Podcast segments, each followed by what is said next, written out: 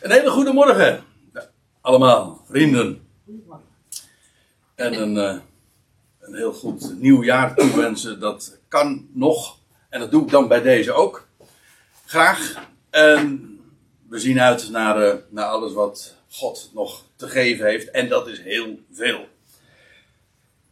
Hartelijk dank ook uh, Gerard voor deze introductie. Gelukkig heb je niet al het gras voor mijn voeten weggemaaid.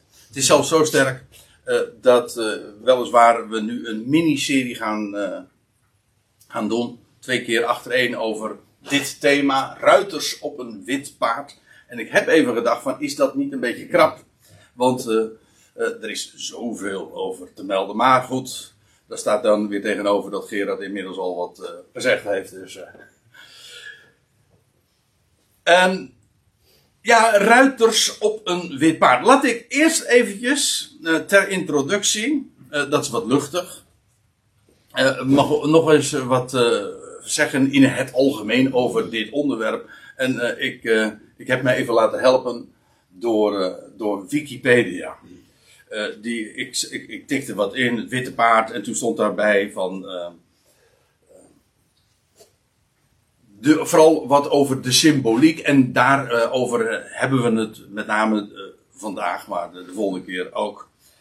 Want, nou, de eerste is de deze. Die kent u. Het, is, het, is, het is een beetje. Even het is een heel mooi paard.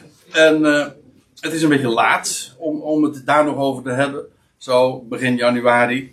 Uh, maar traditioneel rijdt Sinterklaas op een schimmel, want dat is namelijk de Nederlandse benaming voor een wit paard. Ik heb, uh, trouwens, ik heb allerlei dingen nou vernomen. Ik, ik, ik A, geen, niet echt een dierenliefhebber, excuus.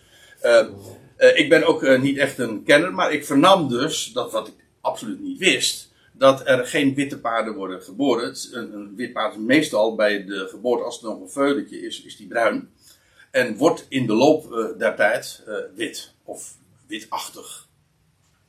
Maar uh, wist u dat? Nee. nee? Uh, dus hij beschimmelt eigenlijk. Daar komt het een beetje op neer. Ja, dat is een beetje de negatieve, dat is de negatieve manier van het formuleren. Uh, maar traditioneel, oké, okay, de, de, ja, dat is de ruiter op het witte paard die iedereen wel kent.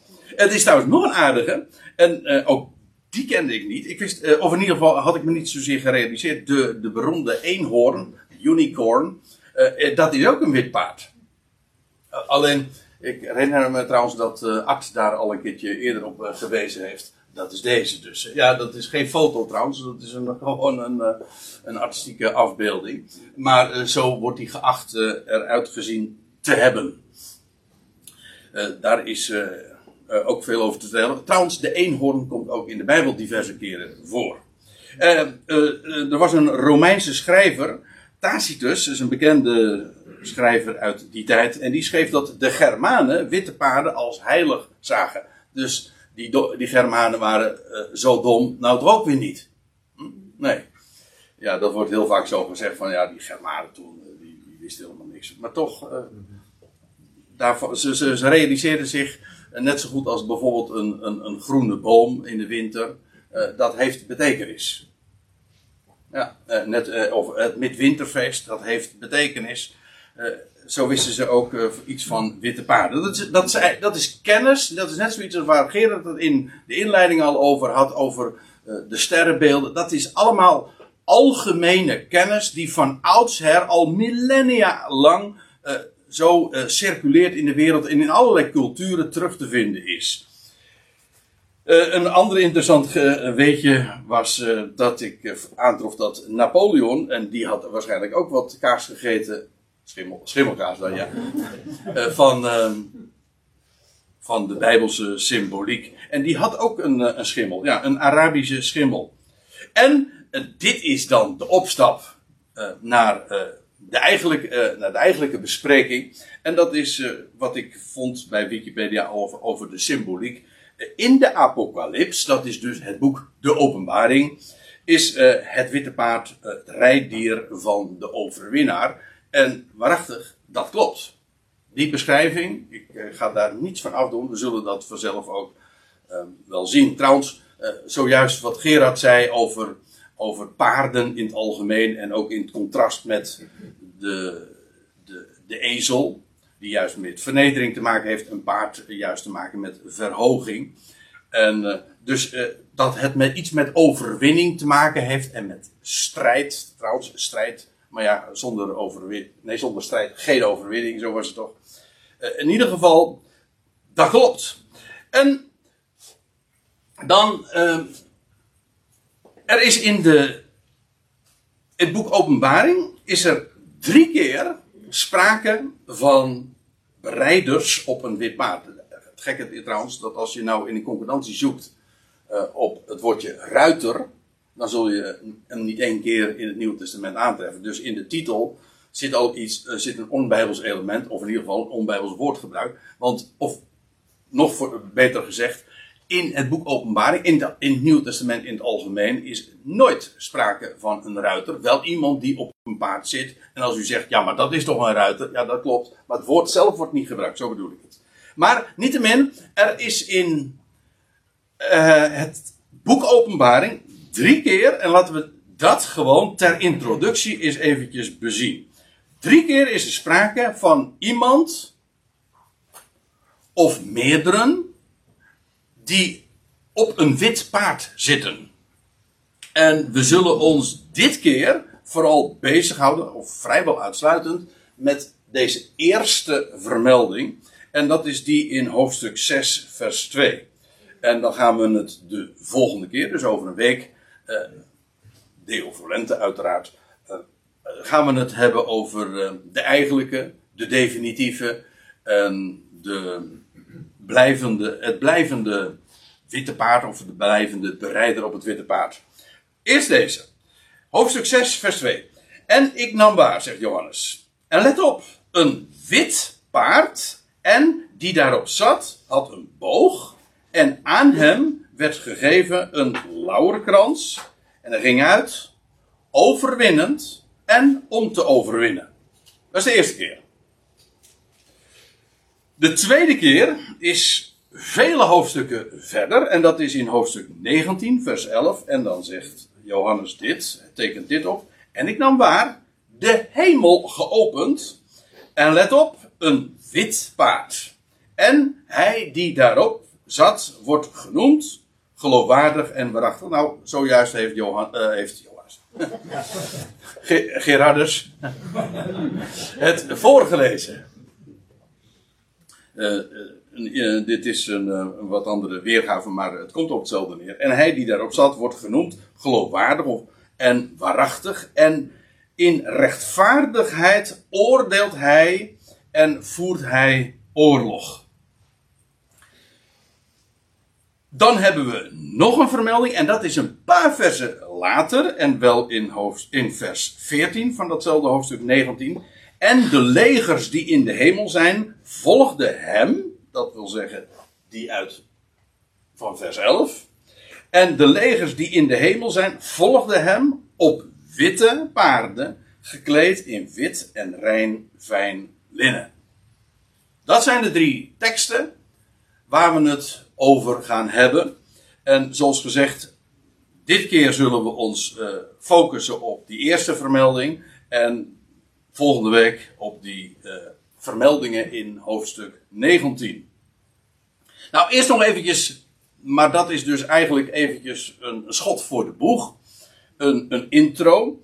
Een eerste toelichting uh, op de gegevens daar in hoofdstuk 19. Want voordat ik nou wat ga zeggen over hoofdstuk 6, wil ik toch even een paar dingen scherp stellen. En ik sluit ook uh, helemaal aan bij wat Gerard er al over vermeldde. Maar dit. De ruiter, daar in hoofdstuk 19 dus, hè, de ruiter op het witte paard in openbaring 19, dat is onbetwist. Ik bedoel, ik heb ook nog nooit iemand dat horen betwijfelen, kan ook niet. Um, is onbetwist de Messias zelf, die de, de, eindstrijd in de vlakte van Megiddo over de volkeren zal aanvoeren. Dat is beter bekend als Harmageddon, maar Harmageddon is afgeleid van Megiddo. En dat is die grote vlakte van Israël, daar in het noorden van Israël. Openbaring 16 spreekt daarover. En die ruiter op het witte paard in hoofdstuk 19, wel dat is hij, de koning der koningen en de heer der heren. En die, uh, die eindstrijd zal gaan aanvoeren en zal beslissen. En dan die ruiters op witte paarden, die dan in vers 14 uh, eh, genoemd worden, ja, die volgen hem. Die zijn, dat zijn ook hemelse legers. Dan weet je ook meteen van, ja, dat, dat komt van boven. Dat wordt in hoofdstuk 6 uitdrukkelijk niet vermeld. En die begeleiden de ruiter op het witte paard. Misschien dat ik volgende week nog wat zal zeggen over, over deze legers en over de, over de identificatie uh, van wie dat dan wel zijn. Maar goed, dat is iets uh, wat, uh, wat we volgende week dan zullen zien. En kijk, die eindstrijd in hoofdstuk 19, die beslist zal worden, dat gaat uh, direct vooraf aan de duizend jaren. Trouwens, dat is openbaar 20. Dat weet u. De duizend jaren die beschreven worden, dat is hoofdstuk 20. En pal daaraan voorafgaand vinden we die eindstrijd en die ruiter op het witte paard die definitief, die weliswaar komt om oorlog te voeren, maar die vrede gaat vestigen. De koning der koningen en de heer der heren. En ja, de, de timing is, uh, is, is volstrekt helder. En misschien, nee, dat is, lijkt me een heel uh, goede zaak. Om ze eventjes dan echt ook tegenover elkaar te zetten en te contrasteren. Het grote verschil. Want kijk, in beide gevallen is er sprake van iemand die op een wit paard zit. Dat is de overeenkomst. Maar de verschillen zijn enorm groot.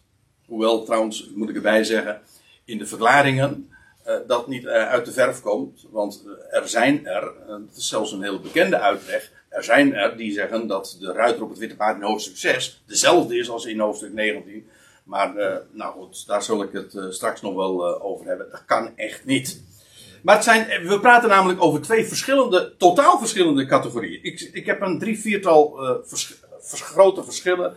Waarbij, je waarbij je dat meteen eigenlijk ook in één oogopslag ziet. Dat die ruiter op het witte paard in hoofdstuk 6 een totaal andere is dan die we in hoofdstuk 19 aantreffen. In de eerste plaats dit.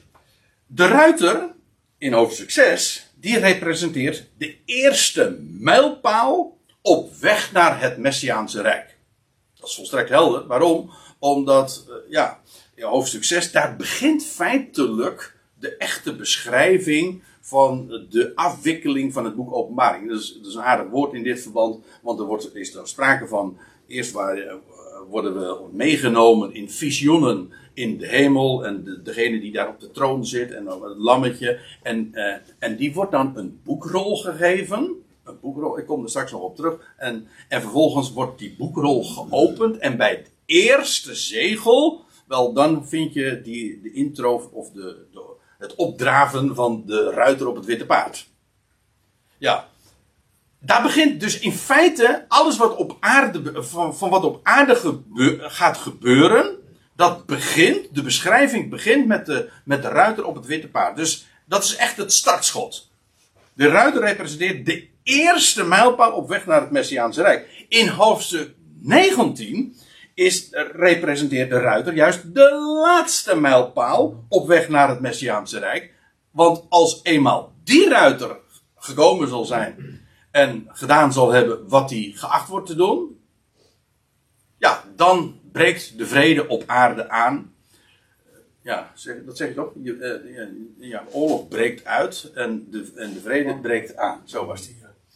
En onder de volkeren, en dan wordt Satan gebonden, zodat hij niet langer in, in de gelegenheid is om de volkeren nog te verleiden. Wat een tijd zal dat zijn. Geen misleiding meer. Onder de natie. Ja, want als er, iets is wat de diabolos doet, dan is dat misleiden. Als hij dus gebonden wordt, en hij wordt heel goed gebonden, kan ik u vertellen. Dan wordt in, de, in, de, in, de, in, een put gegooid en die put wordt afgegrendeld en, die, en, die, en die, die afgrendeling wordt vervolgens ook nog eens een keer verzegeld. Alsjeblieft. Die kan geen kant meer op. Duizend jaar lang. Het is feitelijk ook, het is niet zozeer een duizendjarig vrederijk, maar het is een duizendjarige binding van Satan. Daarna wordt hij weer een korte tijd losgelaten, maar dat is een ander verhaal. Maar in ieder geval, de ruiter op het, uh, in hoofdstuk 19 representeert de laatste mijlpaal op weg naar het Messiaanse Rijk. Verschil nummer 2. In openbaring 6 begint die ruiter met, uh, op het witte paard met vrede. Maar hij wordt vervolgens opgevolgd door oorlog. Ik kom er straks ook op terug, maar eerst even nu om het verschil, het contrast te tekenen. In hoofdstuk 19 is het precies omgekeerd, want daar komt de ruiter op het witte paard om oorlog te voeren, maar hij vestigt juist daardoor vrede. En dat is het verschil. Verschil nummer 3, of C, zo u wilt. Eh, dat hangt daar direct mee samen. Die ruiter op het witte paard in hoofdstuk 6, die brengt kortstondige vrede en daarmee ook valse vrede. Daarentegen die in hoofdstuk 19, die brengt werkelijke vrede, die waarachtig is. Hij is ook waarachtig, zo heet hij, en blijvend van aard. En eh, ook daarop aansluitend nog, de ruiter op het witte paard in hoofdstuk 6, dat is de eerste in een, in een reeks, een onheilspellende reeks. Nou ja, die op het witte paard is nog niet onheilspellend, zou je zeggen. Maar vergis je niet, dat is juist de misleiding die hij mee, mee, eh, met zich meebrengt. Eh, in de eerste, hij is de eerste in een onheilspellende reeks, want hij wordt vervolgens opgevolgd door een rood, een zwart en een groen paard. Nou, witte paarden kennen we, kennen we wel. Niet, zo, niet, niet dat ze zo vaak voorkomen. Zwarte paarden kennen we ook wel. Maar een rood en een groen paard, die hebt u nog nooit gezien. Maar eh, Johannes zag het dus wel. Maar het is inderdaad symboliek. Maar ik zal u vertellen, het is heel onheilspellend. Om maar een uh, voorbeeld te geven. Dat tweede paard, dat, rode paard, dat, die brengt oorlog. Staat, staat er gewoon bij. Die neemt de, door hem wordt de vrede op de aarde weggenomen. Zodat je meteen ook weet dat die eerste ruiter op het witte paard de vrede brengt. Oké. Uh, dus in hoofdstuk 6 is die, uh, is die ruiter op het witte paard de eerste in een onheilspellende reeks. De ruiter op het witte paard in hoofdstuk 19 is daarentegen de eerste die gevolgd wordt. Niet door een rood of een groen of een zwart. Nee, door, uh, door allemaal andere witte paarden. En dat is juist. Dat is een heel.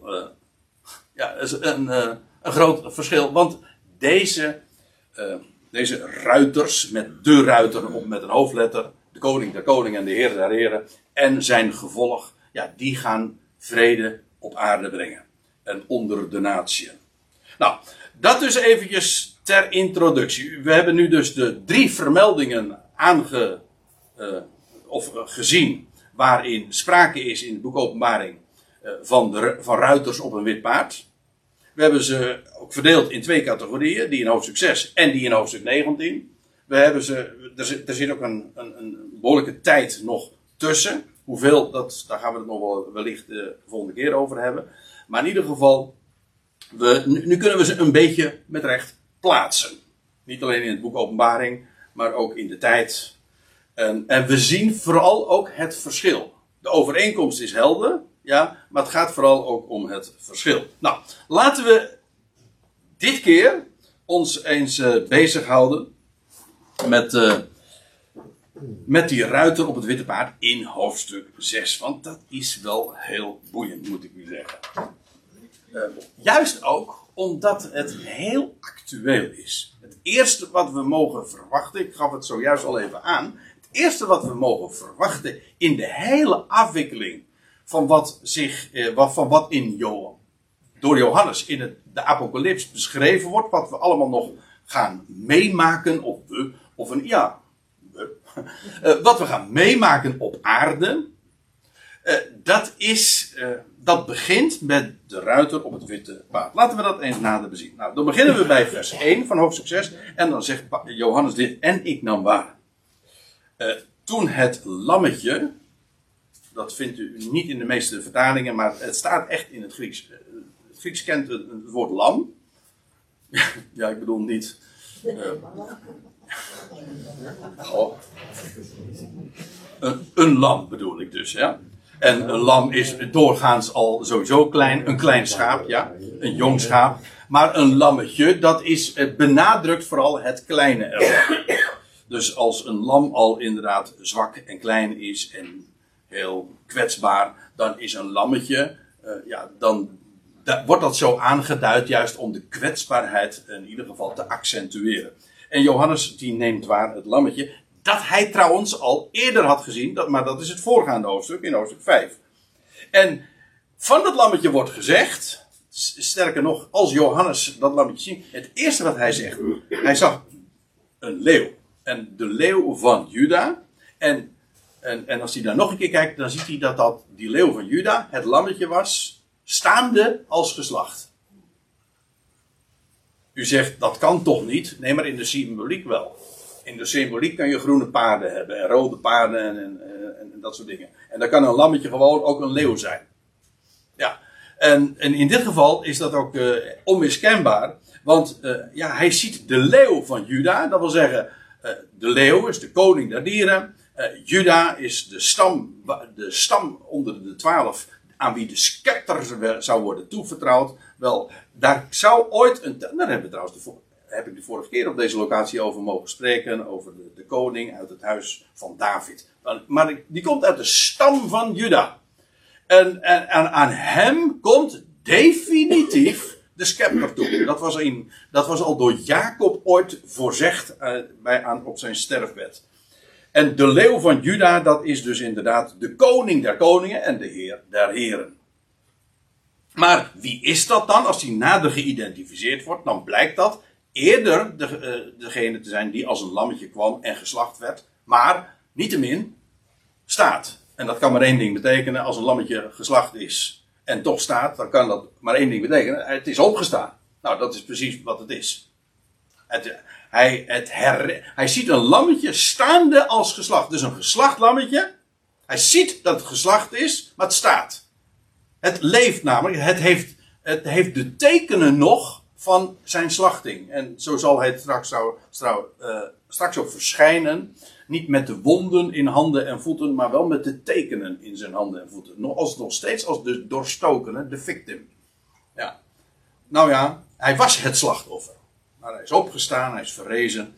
Enfin, over hem hebben we het. En wordt er dan in hoofdstuk 5 ook nog bij vermeld dat als Johannes dat lammetje ziet, de leeuw van Juda dus, dan wordt aan dat lammetje uh, de boekrol gegeven en dan moet, dan moet ik even één ding over vermelden. De boekrol, aan wie, met die zeven zegels, dat, wat is dat? Ik ga het nu niet bewijzen, want dat zou echt te, ver, uh, te veel tijd vergen. Maar uh, als, je, uh, als je daar nader onderzoek naar doet, dan zie je dat, dat die boekrol, dat is de eigendomsakte. Namelijk van het land. En als ik zeg het land, dan kun je gewoon het land in het algemeen bedoelen, gewoon al, al, al het land, al het droge. Maar ook specifiek het land, namelijk het land Israël. Ik zal u vertellen, dat is het idee. In hoofdstuk, heel hoofdstuk 6 gaat het ook bij de, de opening van die zegels gaat het voortdurend om het land van Israël. Het begint bij Israël. Eerst moet het land worden vrijgekocht, of in ieder geval in bezit worden genomen. En de boekrol, ja, en dan ja, is dat, is een prachtig, maar ook heel aangrijpend. Als je dat goed op je in laat werken in hoofdstuk 5, dan staat er: Niemand was waardig om de boekrol te openen. Dat wil zeggen, om de eigendomsrechten op het land te claimen. Niemand was daarvoor in toen in. En dan, en dan lees je ook dat Johannes weent. Omdat niemand waardig was. En dan staat er, uh, maar zie, daar is, daar is er één. Eén. Die komt in aanmerking om inderdaad de boekrol, de eigendomsakte te openen. En op het moment dat het eenmaal geopend is, ja, dan. Uh, dan is uh, de facto ook het land uh, zijn, uh, in zijn bezit. Dat wil zeggen, hij heeft het land gekocht, hij heeft de boekrol gekregen. Dat wil zeggen, hij is officieel de eigenaar, maar het is nog niet in bezit genomen. En op, het is pas in bezit genomen. Dat is het Bijbelse gebruik. Je vindt dat in Jeremia terug.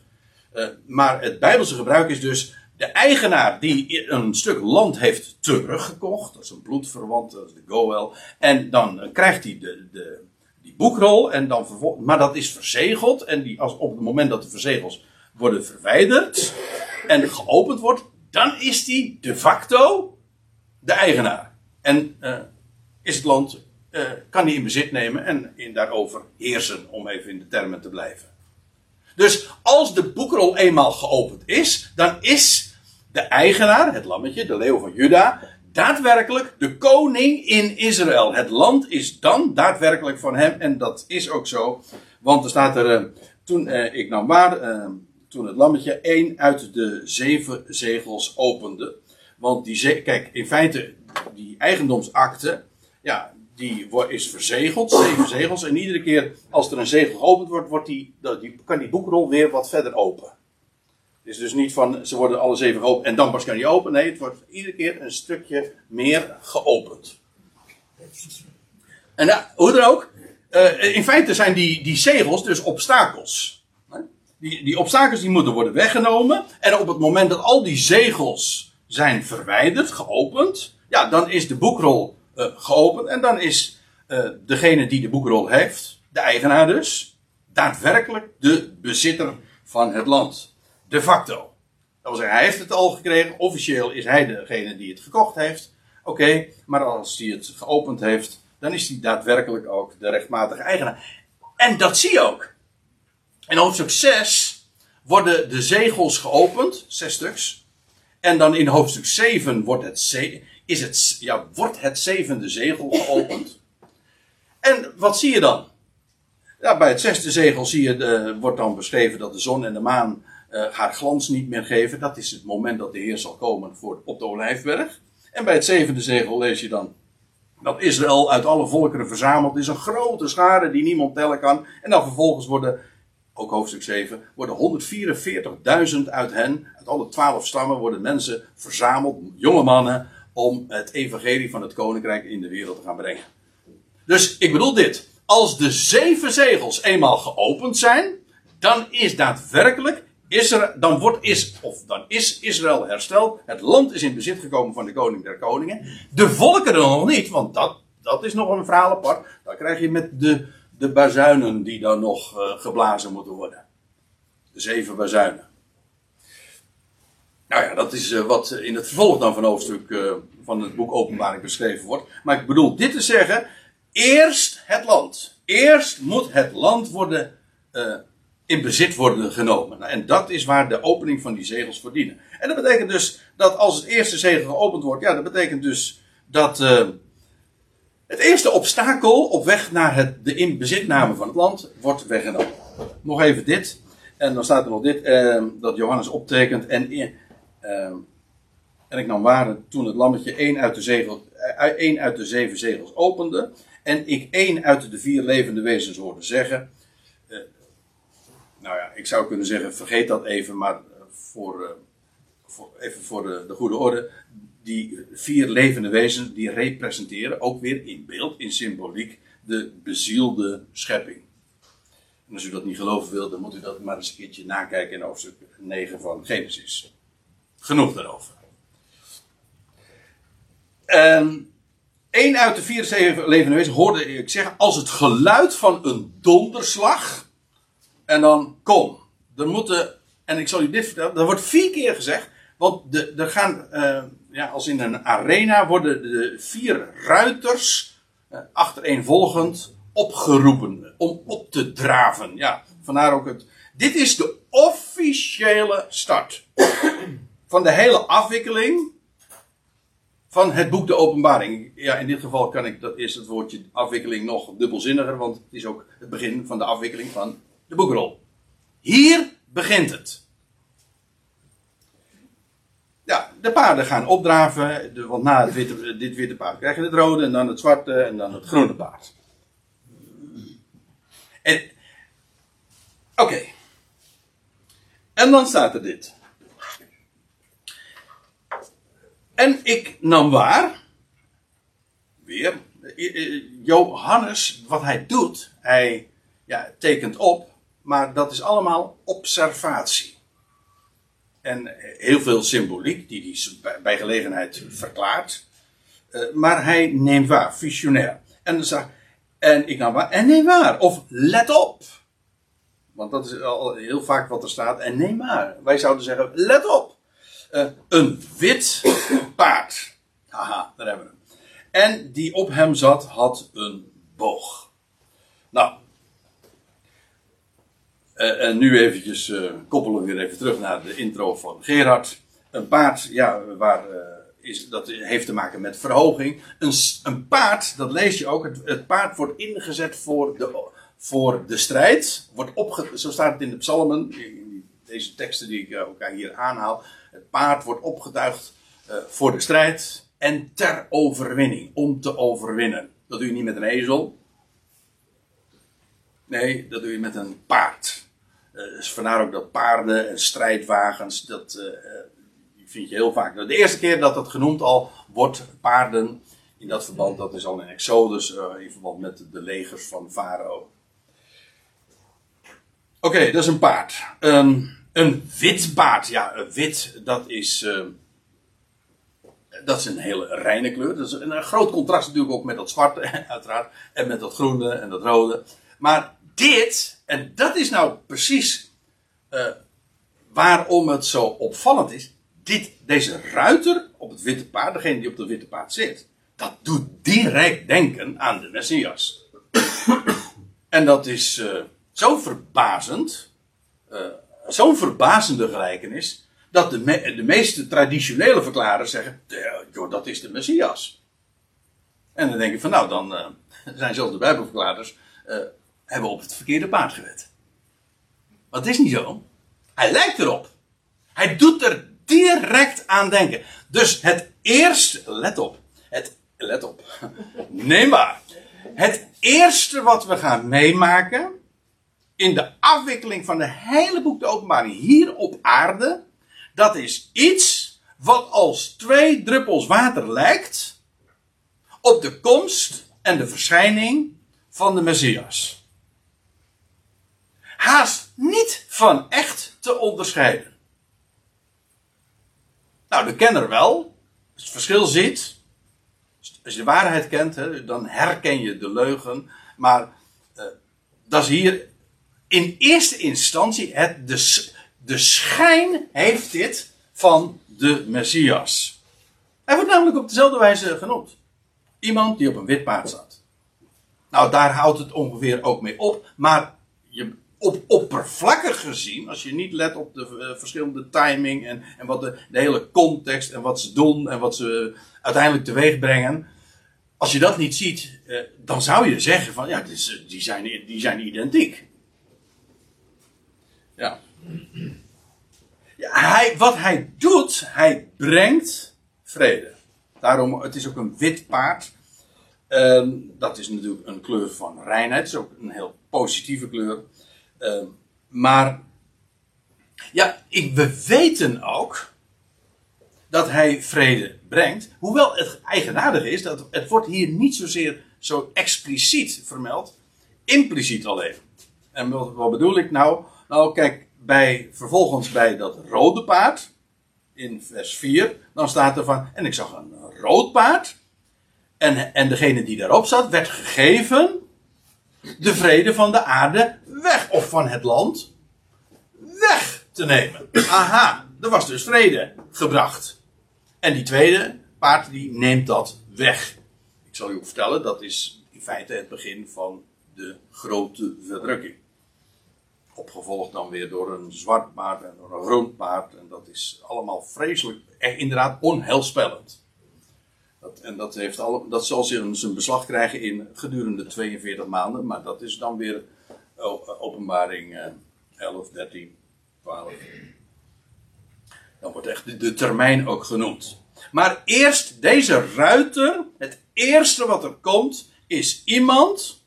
Nou ja, um, dat is trouwens nog even een punt, punt, want daar moet ik eventjes op inzoomen. Er staat, en neem waar, een wit paard, en die op hem, die op hem zat, had een boog. Eerst even trouwens uh, dit.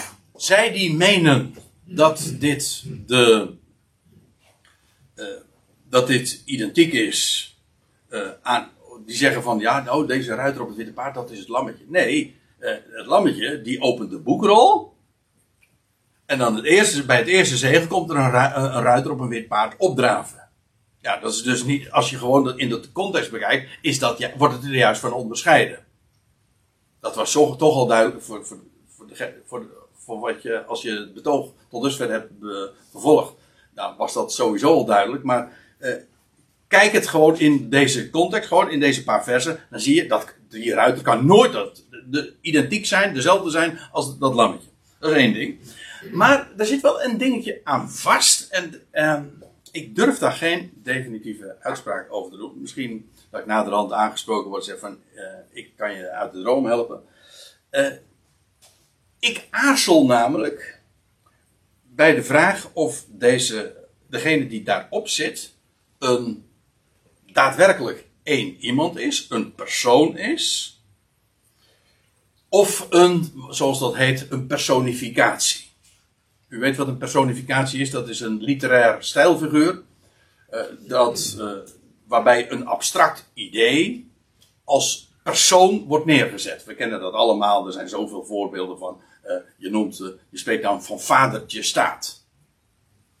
Dat is een dan- personificeer je de staat. Of je spreekt van vrouwen justitia. Justitia, het recht in het algemeen, wordt gepersonificeerd, voorgesteld als een persoon. Het is geen persoon, maar zo wordt het voorgesteld en dat noemen we personificatie. Dat, dat zie je in de Bijbel trouwens ook. eh. En dat is helemaal niet zo'n gekke gedachte op zich, want eh, als je dat namelijk bekijkt, vergelijkt met die andere ruiters die naar deze komen opdraven, op het rode, zwarte, groene, ja ik ken de volgorde inmiddels. Eh, die paarden, dat zijn daar ook, eh, als je dat leest, eh, dan doet dat niet denken aan personen. Dat zijn gewoon inderdaad personificaties. Die, die brengen oorlog, brengen de pest en daar, nou ja, dat is de groene paard enzovoorts. Maar dan praat je inderdaad, meestal, eh, dat is eh, vrij algemeen, eh, wordt het ook wel aangenomen. En dat die andere ruiters op het witte paard inderdaad personificatie zijn. Niet noodzakelijk iemand. Het zou kunnen staan voor een ontwikkeling. Dat bedoel ik te zeggen. Dat is zoals de, dat, dat rode paard, ja, dat sta, en degene die erop zat en die de, de vrede van, de, van het land wegneemt. Nou, dat, is, dat staat voor degene die die oorlog in, voor, voor, voor de ontwikkeling, dat, of de mijlpaal zo u wilt, eh, dat eh, er oorlog komt. Hoeft niet noodzakelijk één iemand te zijn. Maar daar, eh, daar staat wel iets tegenover. En dat is dat de ruiter op het witte paard in hoofdstuk 19, vers 11, wel echt één iemand is. Namelijk de koning der koningen en de heer der heren. Dus ja, eh, snapt u mijn twijfel? Eh, het zou kunnen dat het een personificatie is en dat het staat die ruiter op het witte paard in hoofdstuk 6, dat dat een ontwikkeling is die vrede op in het land brengt. Of staat het ook daadwerkelijk voor één iemand eh, die dat doet? En misschien hoef ik niet eens eh, te kiezen. Het kan beide ook zijn. Ik, ik hou het in het midden. En eh, misschien dat we straks in de bespreking naderhand nog, eh, nog wat, wat, wat meer zullen zien. En, en je kunt ook zeggen van nou, we wachten wel af. Maar hou rekening met beide opties. Tenminste, zo, zolang ik hier verder geen uitsluitsel over heb. Weet, ik, weet ik niet, maar ik, eh, ik. Eén ding is in ieder geval duidelijk. Ook als het niet per se één iemand is die die vrede in het land gaat brengen. Dan nog is het in ieder geval, dat is een ding wat zeker is, er wordt vrede gebracht. In het land. Dat is waar die ruiter op het witte paard in ieder geval voor staat. Ongeacht of het inderdaad een specifiek personage is die dat gaat doen. Oké, nou genoeg. Johannes dus, die zegt, let op, een wit paard en die op hem zat had een boog. Heel eigenaardig. Hij had een boog. En voor de rest, that's it. Want er is geen sprake van pijlen. Er is ook geen sprake van strijd. Alleen, hij heeft een boog. Dus op een of andere manier, eh, ja, dat, dat klinkt, eh, of in ieder geval, het ziet er heldhaftig uit. En misschien zelfs eh, agressief of militant. Hij kan misschien een, een- hij zou hij zou strijd kunnen gaan leveren, of in ieder geval dat, dat hij doet alsof, of in ieder geval zo presenteert hij zich. Maar van strijd is geen sprake. Dat is ook vrij logisch, want hij, wat hij juist brengt is vrede. Zodat de vrede in het, in het vervolg uh, kan worden weggenomen van het land. Dus uh, hij had een boog. Dus hij komt uh, inderdaad zo naar voren. En dan nog iets. En aan hem werd gegeven een lauwerkrans. En hij ging uit, overwinnend en om te overwinnen. Is dat in het Grieks het woordje Stefanos? Die wat we natuurlijk direct herkennen, omdat we een Bijbelse figuur kennen, die heette zo, Stefanus. Maar dat betekent inderdaad een, eh, een lauwerkrans, maar dan in de zin van een bekroning. Niet zozeer een koninklijke kroon, dat heeft dan weer een andere naam, maar echt een, ja, een bekroning. Zoals iemand die een, eh, een prestatie heeft geleverd, met name bijvoorbeeld in de sport, die wordt gelauwerd. Dat is, eh, dat is in dan deze terminologie. En die wordt gelauwerd, hij heeft een prestatie geleverd en die wordt, krijgt uh, een lauwerkrans om. Dat is, dat is een kroon, jawel. Eventueel op het hoofd. Ja, tegenwoordig in de Olympische Spelen is die kroon wat hoger en hang je om je nek. Maar in, bij, in alle gevallen is het een, een, uh, een, je wordt alleen maar gelauwerd als je een prestatie hebt geleverd. Dus dat is wel een heel eigenaardig ding. En als ik u, als ik eerlijk mag zijn, moet ik zeggen, eh, dan neig ik ernaar om inderdaad dan aan iemand te denken. Want ja, je lauwert iemand, niet een, iets abstracts, daar kan ik me niet zoveel bij voorstellen. Dus dat, dat suggereert dat het inderdaad iemand is die gelauwerd wordt, bekroond wordt, omdat hij iets gepresteerd heeft. Ja, wat heeft hij gepresteerd? Dat staat er niet, hè? Nobelprijs van de vrede. Hè? Nobelprijs van de vrede. Ja, zeg het eens.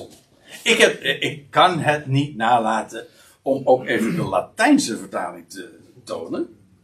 De Vulgata. Ja. Ik, want uh, kijk, de Bijbel is geschreven in het Grieks. Maar er was nog een, wereldtaal, het Latijn in die dagen. En dat is. Uh, en uh, we hebben ook een Bijbelvertaling in het Latijn. Dat heet dus een beroemde, de Vulgata. En mijn Latijn is niet meer wat het was. Is nooit goed. Ik, ik, ken Elma. Ik denk dat Peter beter Latijn kent dan ik. Nee, geen visserslatijn. Maar, uh, maar, in, maar waarom ik dat zeg? Omdat in het Latijn hier het woordje. Nou, je ziet het hier misschien niet zo goed. Maar in ieder geval het woord corona gebruikt wordt. Dat is de tweede keer dat de term valt. Want Gerard had het ook wel even over corona, maar dan als, als een sterrenbeeld daar aan, in, aan het noordelijke hemel rond. En de, hoe zeg dat? Noordelijk halfrond, ja, zo was het. Ja, daar heb je een corona. Maar hier is in de Latijnse taal ook sprake van corona. En ja, ik, eh, ik wil niet speculeren. Nou, maar ik doe het wel natuurlijk nu. Suggestief, hè? Ja, dat is heel suggestief. Nee. Nou, laat ik, laat ik het zo zeggen. Ik, want ik speculeer natuurlijk nu. Maar dan weet u meteen dat ik speculeer. En dat u het niet al te serieus moet nemen. Of in ieder geval uh, onder, eh, onder een groot voorbehoud. Of met een slag om de arm, zeggen we dan. Uh, zou het, als inderdaad de afwikkeling van het hele boek Openbaring binnen afzienbare tijd zich gaat voltrekken. En het eerste wat we gaan meemaken is iets of iemand die vrede in het land gaat brengen, Israël. Zou dat, en die, uh, die dat doet, en het begint al met eh, het feit dat hij kennelijk een prestatie levert en die wordt daarom bekroond. Zou het iets met corona te maken hebben? Dat het, ja, ik, ik, ik, nogmaals, het is, een, het is een suggestie. Het is speculatief, dat weet ik. Maar ik moet u zeggen, in het hele grote plaatje van de actualiteit, moet ik u zeggen, het zou mij op zich helemaal niet verbazen dat je inderdaad eh, dat daar een oplossing gaat komen, een prestatie geleverd gaat worden in het land. hey. Ja, u, u, zegt van ja, de afgelopen jaren speelt Israël sowieso al, al de grote rol als het gaat om de hele uh, corona. En uh, nou vind ik dat niet echt een succes hoor, moet ik zeggen, tot dusver. Uh, ja, maar er kan een andere wind gaan waaien. En er kan een andere paard op gaan draven. Verkijk je niet, hè? Want dat is wat we. Je ziet nu. Ik hoor heel veel gelovigen nu ook vaak zeggen van. Ja, dat wat er nu gebeurt. dat gaat alleen maar verder. En dat. Natuurlijk, ik, ik wil helemaal niet de indruk wekken van. alsof dat niks voorstelt of, of dat de controlemaatschappij niet steeds erger en vreselijker gaat worden. Jawel, maar er komt eerst nog een moment, een, een vrede, dat wauw, de vrede in het land. En, en, en, ja, dat de hele, de mineur die er nu wereldwijd is, en uh, ja, het is depressief. En uh, ook alles wat het financieel, economisch brengt. Uh, het is in zware mineur. Als dat nog even doorgaat. En dat daar ziet het nog wel even naar uit. En dat er dan iemand opstaat. Of een ontwikkeling komt. Ik, nogmaals, ik hou beide opties nog even open. Dat dit allemaal overwint. En dat dat, gewoon, dat dat allemaal achter zich laat. En dat, je, dat er inderdaad een heel andere wind gaat waaien. Ik bedoel, dat zijn van die overwegingen die heel plausibel worden op het moment dat je er gaat, vanuit gaat ja, dat dit binnen afzienbare tijd zich gaat afwikkelen. Dus ja, uh, heeft, dat in, heeft die ruiter op het witte paard die gelauwerd wordt, uh, die een corona op zijn hoofd krijgt, of een, uh, op zijn hoofd? Nou, ik kreeg, nee, staat er niet. Hij kreeg een, hij kreeg een lauwkrans. Ja.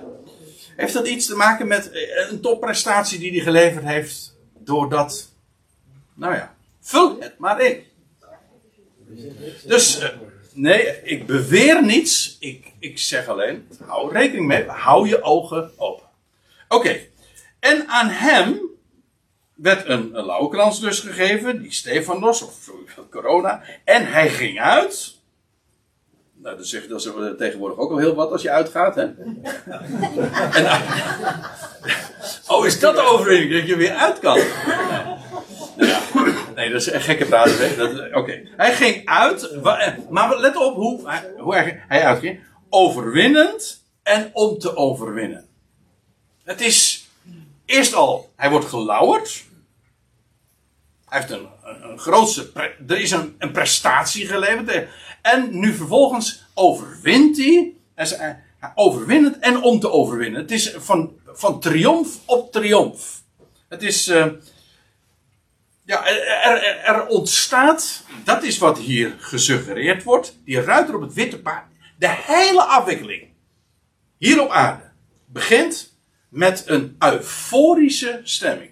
En, dat, en daarom denk zeg ik ook. Dat wat we nu in de wereld meemaken en in het Midden-Oosten. En het is eigenlijk allemaal heel erg depressief en zwartgallig. Dat gaat nog even veranderen. Verkijk je er niet op, want het is vals. Maar er gaat een heel andere wind waaien. Dat komt. Dus uh, dat, ik, dat, uh, dat is wat ik juist ook bedoelde. Dat extrapoleren. Weet je wel. Nou, we hebben dit nu de laatste jaren gezien. En het gaat alleen maar erger worden. Mm -mm. Er, er, er, gaat, er gaat eerst nog een keer komen. En met inge, met in gedachten ook wel, dat moet ik er ook bij zeggen, eh, dit concentreert zich vooral, eerst en vooral, tot het land. Dat wel. Dus uh, hebben we het over Israël. Ja, hem werd uh, gegeven een, uh, een lauwerkrans en hij ging uit overwinnend en om te overwinnen. Ja, nou, het wordt tijd om eens even dan de om eens eventjes wat uh, dingen nog wat concreter te maken. Ook, ook, Bijbels op een rijtje te zetten. Want. Um, ja, nou, eerst nog eventjes. moet ik even benadrukken. Deze ruiter op het witte paard, hij brengt vrede. Ja, maar het is tijdelijk, want het volgende paard wat opdraaft, die, die neemt de vrede alweer weg. Dus uh, het, het zal euforisch zijn, dat is waar. Maar het is van kortstondige aard. Hoe, hoe lang, dat is ook nog een vraag, dat wordt ook niet beantwoord. Moeten we denken aan een paar jaar of zo? Ja, daar denk ik dan aan. Maar het wordt niet beschreven, dus ik. Uh, maar laten we, laten we dat nog eens eventjes wat bijbelser uh, concretiseren. Er zal in eerste instantie een vrede tot stand komen. Kijk, let wel, voorafgaand aan Israëls grote verdrukking. Maar dat is, uh, die begint bij dat tweede paard dus. Hè? En de derde, en de vierde, en de vijfde zegel. En bij het zesde zegel is de grote verdrukking aan het einde, want dat is de verduistering van de zon en de maan. Hè? Dat moment. Dat de Heer zal verschijnen op de olijfberg aan Israël. En dan het herstel van Israël. Oké, dan is het koninkrijk in het land gevestigd. Maar voorafgaand aan de grote verdrukking die over Israël gaat komen, die periode van 42 maanden, krijgen we eerst een vrede. Paulus schrijft erover, volgens mij heeft het nog niet zo lang geleden Gerard daar ook over gesproken, ja dat weet ik wel zeker. Uh, over uh, dat men zal zeggen, dat, Paulus spreekt dan ook over de wegrukking. In 1 Thessalonica 4, en dan zegt hij van nou het is niet nodig om verder jullie nog te schrijven over de tijden en gelegenheden, want jullie weten allemaal wel, zegt hij, dat uh, als iedereen zal zeggen, als men zal zeggen, vrede, geen gevaar, veiligheid, zekerheid, zo was het, ja, hè? vrede, vrede, zekerheid. Men zal, men zal roepen, vrede, en, en dan staat, ja, dat is dus, dat lijkt maar zo. Iedereen zal het zeggen, dus het is een euforische, dan heb je het weer. Het begint met een hele euforische stemming van, mensen wauw, geweldig. Vrede. Is dit het? Ik weet haast zeker, en dan ga ik iets heel onaardigs zeggen. In de kerken gaan ze zeggen. Ik scheer, scheer over één kant, dat is waar. Dan gaan ze zeggen: Dit is het. Dit is die Messias die gaat komen en het Messiaanse Rijk dat beloofd is. Ik hoor het ze nu al zeggen, vanaf de kansel. Terwijl zij zeggen. Ja. Men, ja, men zal het zeggen. Ja, maar als je, je het doet, als je ook niet je bril op hebt en je ziet en je ziet maar heel wazig, op het eerste gezicht zou je denken, ja goh, uh, dat is hetzelfde. Dat, oh, uh, en de Bijbel moet je toch niet zo letterlijk nemen, weet je wel. En dan zeg je van, nou, het zal wel zo bedoeld zijn, weet je wel. Het staat er wel, maar het is zo bedoeld. Dit is het. En vandaar ook dat een van de meest karakteristieke dingen in die eindtijd ook is, dat zegt de Heer Jezus ook, iedere, ik, heb er al heel vaak op, uh, op, uh, op de nadruk op gelegd. Het, het meest karakteristieke, zeker in aanvang, is de misleiding. En wat je nodig hebt als je in een omgeving bevindt waar misleiding mainstream is en gewoon dominant, waar je gewoon sorry dat ik het zeg, bedonderd wordt bij het leven, dag in dag uit, ja, dan heb je het nodig, als je daar alert voor wil, hè, een fundament. Dat je daar ook niet meer van opkijkt, of dat je daarover. Maar je weet op voorhand al, ik word, ik, ik word misleid. Ik word misleid. En dus is het zo belangrijk dat je de waarheid. Want ik blijf hem mooi vinden. Hij is zo kort en uh, krachtig. Als je de waarheid kent, herken je de leugen. Ja. En dat vind ik trouwens ook een uh, grote bemoediging, want dan hoef je je dus helemaal niet te verdiepen in de leugen. Want zeggen mensen zeggen, ja, je moet wel de leugen kennen om hem, uh, om, hem uh, om, te, te, om te zien dat het een leugen is. Onzin. Je hoeft helemaal niet de leugen te, te kennen. Je hoeft alleen maar de waarheid te kennen, dan zie je meteen in één oogopslag dat, nou, of wat, als je toetst, laat ik het zo zeggen, dat het leugen is. Dan weet je het. Dat vind ik trouwens heel, vind ik een bemoediging op zich. Want dat, dan, dan kun je gewoon positief in het leven staan. Gewoon, je houdt je bezig met de waarheid. We hoeven ons ook niet meer te verbazen over de leugen, want we, wisten al dat het zou komen. En je zou je erover moeten verbazen als, als, als het anders was. Dat is gewoon, dat, dat is wat het is. Ja. Hoef je ook niet uh, moeilijk over te doen, hoef je niet naar het Malieveld of zo, of uh, petities gaan ondertekenen. Gewoon, dat weet je, ja, hè, de, dat, dat, dat zou komen. Ja. Nou, dat, dat, scheelt, dat scheelt een heleboel. Dan heb je trouwens vrede in je hart. Hè? Terwijl men zegt vrede. Ja, dan hoeven we ook inderdaad niet daar meer voor. ja, ja, goh, je kan dat wel zeggen. Maar goed, dat horen ze toch niet, want iedereen, iedereen zegt, oh, dat is het, vrede. Met, er zal een vrede tot stand komen, dat is het eerste. 1 Thessalonica 5, vers 3 wordt dat dan gezegd. En terwijl zij zeggen vrede, vrede, ja, dan zal een plotseling verderf hen overkomen. Ja, dat is dus de, de start van die grote verdrukking. Als dan, en dat zal trouwens ook het moment zijn dat die wegrukking plaatsvindt. Maar je weet ook, het is de, je weet, de wegrukking gaat plaatsvinden in een, terwijl iedereen zal zeggen, dit is vrede, geen gevaar, euforische stemming. Ja, net vol, en dan, als iedereen dat zal zeggen, dan, dan gaan wij aftellen. Want het is, het is niet alleen maar een kwestie van chronologie. Want van, van, oh, dat is dan het jaartal, want ook daar moet je de, nodige voorbehoud bij hebben, denk ik. Um, ja, dat klinkt misschien vreemd uit mijn mond, maar ja, ik denk toch echt. Uh, het gaat erom dat je scherp bent van, kijk om je heen. Als men zal zeggen vrede, daar in het Midden-Oosten en daar in, in Jeruzalem, uh, dan weten wij, het aftellen is begonnen. Oké. Er komt namelijk ook weer, want dat is een van de karakteristieke dingen van die vrede. Er zal een tempeldienst en een offerdienst in Jeruzalem van start gaan. Nou, daar zijn nogal wat schriftplaatsen die daarover, die daarover gaan. Hè? Eigenlijk niet zozeer dat die van start gaat, als wel dat die er zal zijn. Maar aangezien die er nu nog niet is en daar straks zal zijn, moet hij dus eerst van start gaan. Ja, toch?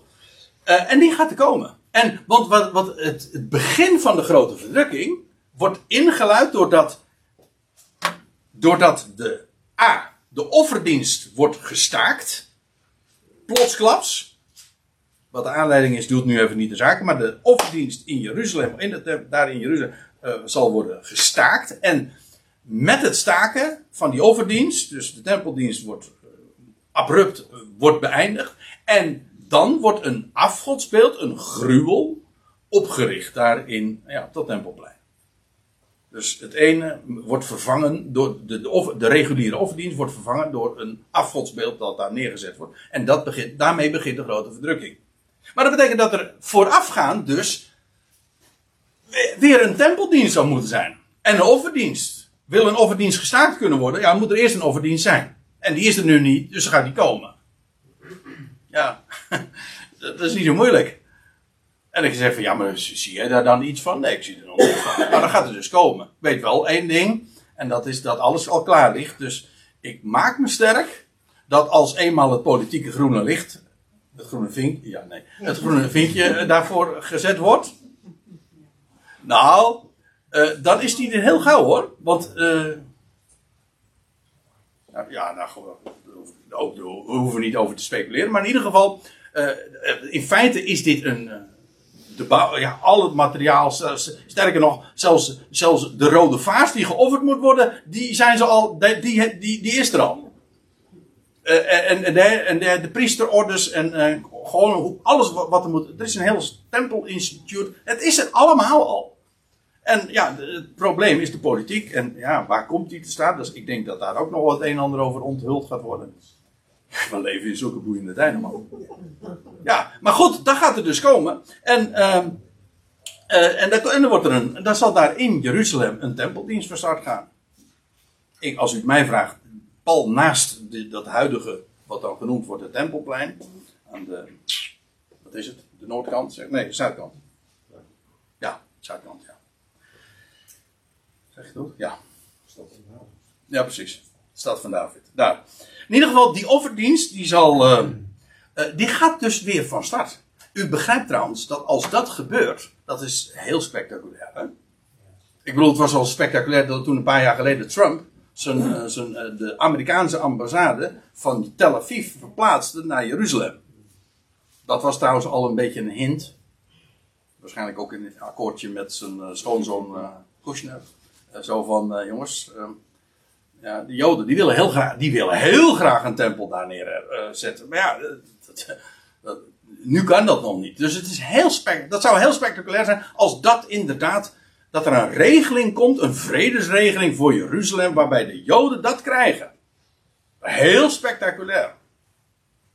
Dat gaat, er, uh, dat gaat er hoe dan ook komen. Dan heb ik nog iets. Oh, ik, hoe lang, ik, weet niet, ik weet niet hoe lang ik spreek eigenlijk. Maar. Tot 12 uur heb je de tijd. Oh. 10 voor 12. 11 uur. Ja, 5 voor 12. Ja, nee, maar ik, ik, ik ben, eh, ben er nu vrij gauw. Ik heb nog wel twee punten. Alleen die punten, daar is nog wel heel veel over te vertellen. Eh, er komt, dat is niet alleen, er gaat dus in Jeruzalem een regeling komen. Waar in ieder geval eh, er weer een tempel eh, gaat functioneren. Eerst een, er wordt een tempel gebouwd. Gaat een offerdienst functioneren. Ja, oké. Dat is op zich al heel spectaculair. Maar dat niet alleen. Er komt ook een, een federatie in het Midden-Oosten. In ieder geval van tien koningen. De gelederen worden gesloten. En daar zal Israël trouwens ook een grote rol in spelen. Ik bedoel, het Joodse volk. Want dat laatste rijk, dat, is, eh, dat bestaat uit twee elementen. Uit pottenbakkersleem, dat is trouwens het huis van Israël. En, eh, en dat ijzer, en, en, maar dat, dat voegt niet. Maar in ieder geval, dat is dat laatste wereldrijk. Die, met die tien tenen, weet u wel. Ja, ik zeg, weet u wel. Ja. Ik kan, me nou, ik kan me nou voorstellen dat sommige mensen die hier, zeker als je de- deze, deze dingen nooit gehoord hebt, dat je, goh, waar heeft die gast het over, joh? Heb ik never nog nooit van gehoord. Heb ik onze dominee nooit over horen spreken. Nee, dat kan wel eens kloppen. Maar, ehm, nee, maar dan gaat, gaat dus de Bijbel spreken over tien koningen die, die in die eindfase en die, eh, ja, die, die een, een federatie, dat is trouwens, gaat er ook nog aan het een en ander aan vooraf. Maar in ieder geval, er komt dus een federatie. Alleen dat al, dat betekent dus ook dat er een, een vrede in het Midden-Oosten komen, komt. Want alleen al het feit dat er een, een federatie in het Midden-Oosten is, dat de landen eh, het op een akkoord gooien, waardoor er dus een rijk ontstaat. Nou, dat, dat is op zich al spectaculair. Want nu kunnen ze maar één ding en dat is bonje maken. Toch? En een strijd. eh. Maar dan gaat dus dat. Er komt zo'n federatie. En, en die is ook heel. Dat is, dat is ook nog niet aan de orde. Die vrede die in het Midden-Oosten met die federatie. Dat is in feite ook al vrede. Op het moment dat daar een rijk ontstaat. Dat, de, dat, dat conflicterende partijen. eh, een, een akkoord gaan sluiten. Ja, akkoord- Abra- Abraham-akkoorden bijvoorbeeld. Als u mij vraagt, maar dat is speculatie. Is dat gewoon een voortzetting van, van wat er nu al gaande is? En eh, ja, deze, die vind ik ook wel boeiend hoor. Het, het, nadeel van wat ik nu zeg is eh, eigenlijk voor elk punt afzonderlijk zou je eh, weer een studie moeten geven om, dat, om alle bonnetjes erbij te leggen om dat te bewijzen. Eh, maar het gaat mij nu vooral om het punt dat alles begint met vrede in het land. Hoezo vrede in het land? Wel, dat gaat, er gaat een tempeldienst komen. Er komt veel breder nog een hele federatie. En dan nog iets, en dit is mijn laatste punt. Eh, Joodse investeerders. We hebben het over handel. Ehm, u vindt dat, ja, ik heb nog niet zo lang, lang geleden heb ik daar een studie over gegeven. Zo boeiend. Over Zachariah 5, over die vrouw in de Eva. Weet u wel, met die, eh, en die dan verplaatst wordt. Dus de symbolen van handel en commercie. Die, en, die, en, die, en die vrouw die, die wordt dan verplaatst naar het land van Siniar. Dat is gewoon waar Babel. Dat is de locatie waar Babel gebouwd is. En daar krijgt ze een huis. Het hele idee is, er komt gewoon een, een heel financieel eh, handelscentrum, een, we- een wereldhandelscentrum, trade center, daar of zo, in Babel, in het huidige Hela, een van de provincie-hoofdsteden, maar het stelt nu nog eigenlijk geen bal voor, geen babbel voor. Babbel. Nee, nog niet. Maar dat op het moment dat daar, het, daar zo'n wereldhandelscentrum komt, ja, dan ineens wordt, krijgt zo'n stad een heel andere betekenis. En niet alleen daar in Irak en daar aan de Uivraat, maar gewoon eh, wereldwijd. Wa- Want het verhaal is dat die stad, Babylon, de hoofdstad, de hoofdstad wordt van, dat, van die federatie waar ik het over heb. Hoe weet je dat? Nou, dat staat in openbaring 17 ook van die vrouw, die hoer, die zit op dat beest, die zeven koppen en die tien horens, weet je wel. Die zit daarop. Dus dat is de hoofdstad. Dus er wordt ook gezegd dat die, ja, die vrouw, dat is Babylon, dat is de grote stad. Ja, maar eh, wat er gebeurt, wat je krijgt in die fase, in die eerste fase, is dat eh, Babylon een soort verlengstuk wordt van Jeruzalem. Als u vraagt, hoe dan? Hoe, hoe komt daar een, een Joodse enclave, zeg maar, een, een partnerstad daarin, daar aan de Uifraat, in die vruchtbare Uifra, eh, vallei van de rivieren van het Twee-Stromenland. Ja, daar komt dus, die stad gaat opbloeien. En, en, maar wat zal de aanleiding zijn? Dat weet ik niet. Heeft dat iets te maken met, met de dollar die valt of zo? Dat, dat New York, zeg maar, eh, ja, dat de, de, de investeringen en de, de grote, het grote geld daar naartoe gaat. Maar wat zal de aanleiding zijn? Heeft dat iets met, eh, met wat er nu allemaal speelt? Of met, de, met een collapse van, de, van, de, van het financiële systeem? Ja, daar kun je van alles over van denken. En daar heb ik ook helemaal geen bezwaar tegen. Om, maar weet wel, we- dat is altijd erg belangrijk, denk ik, om het verschil te zien tussen eh, mogelijke ontwikkelingen, suggesties, eh, speculaties, prima, dat is, geen punt. Als je het maar goed kan onderscheiden van wat de Bijbel, de Bijbel erover zegt. De Bijbel zegt gewoon, er komt daar gewoon in het Midden-Oosten een, een federatie van tien landen, tien koningen, eh, een rijk. En dat zal geregeerd worden. De hoofdstad zal Babylon zijn. Die stad daar aan de Uiveraat. In het land van Sinjar. En dat zal financieel, economisch gedreven zijn. Investeerders gaan, gaan zich daar vestigen. Hoe? Weet ik niet. Wat zal de aanleiding zijn? Weet ik niet. Kun je erover speculeren? Ja. Dat vind ik ook heel boeiend. Maar dat, zo zal het gaan. En kijk, en daarmee hebben we dus ook wel, denk ik, als we het hebben over die ruiter op het witte paard. En dat is het laatste wat ik erover wil zeggen. Als we het hebben over de ruiter op het witte paard. Eerste wat we gaan meemaken, vrede daar in het land. Een tempeldienst, gebreder, een federatie. En ook op een of andere manier het geld, het grote geld gaat naar eh, de vlakte van Sinjar, het Tweestromenland. En dat zal vooral een Joodse aangelegenheid zijn. En dat betekent trouwens ook dat Babylon en, en, en, en Jeruzalem, dat worden partnersteden. Vandaar ook, is, dat is echt het laatste. Vandaar ook dat dat beest uit de zee, uit de natie, uit, weet je wel, met die zeven koppen, die tien landen, het op een eh, in, hand in hand gaan gaat met dat beest uit het land. Het ene staat voor Babylon, beest uit de zee. Andere, beest uit het land, dat staat voor Jeruzalem. En die twee, het beest uit de zee en het beest uit het land, ja, dat, ja, dat is twee, twee handen op één buik. Eh, partnersteden. Maar Jeru eigenlijk is Babylon niks anders dan een, een, een vestiging, een dependance van, van Jeruzalem.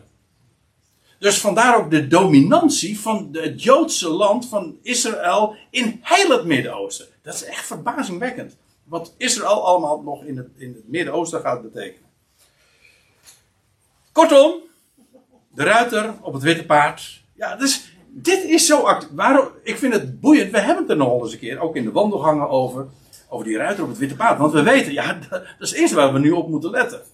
Dus eh, ja, hoe lang gaat het nog duren? Weet ik niet. Weet ik niet precies. Eh, het is het eerste wat we kunnen verwachten. Want als iedereen gaat zeggen vrede, dan weten wij, de dag gaat aanbreken. Nou, daar wilde ik het eh, graag bij laten. En volgende week, Deo Volente, ijs en wederdienen zeggen ze dan, komen we, gaan we te spreken over de blijvende ruiter op het witte paard.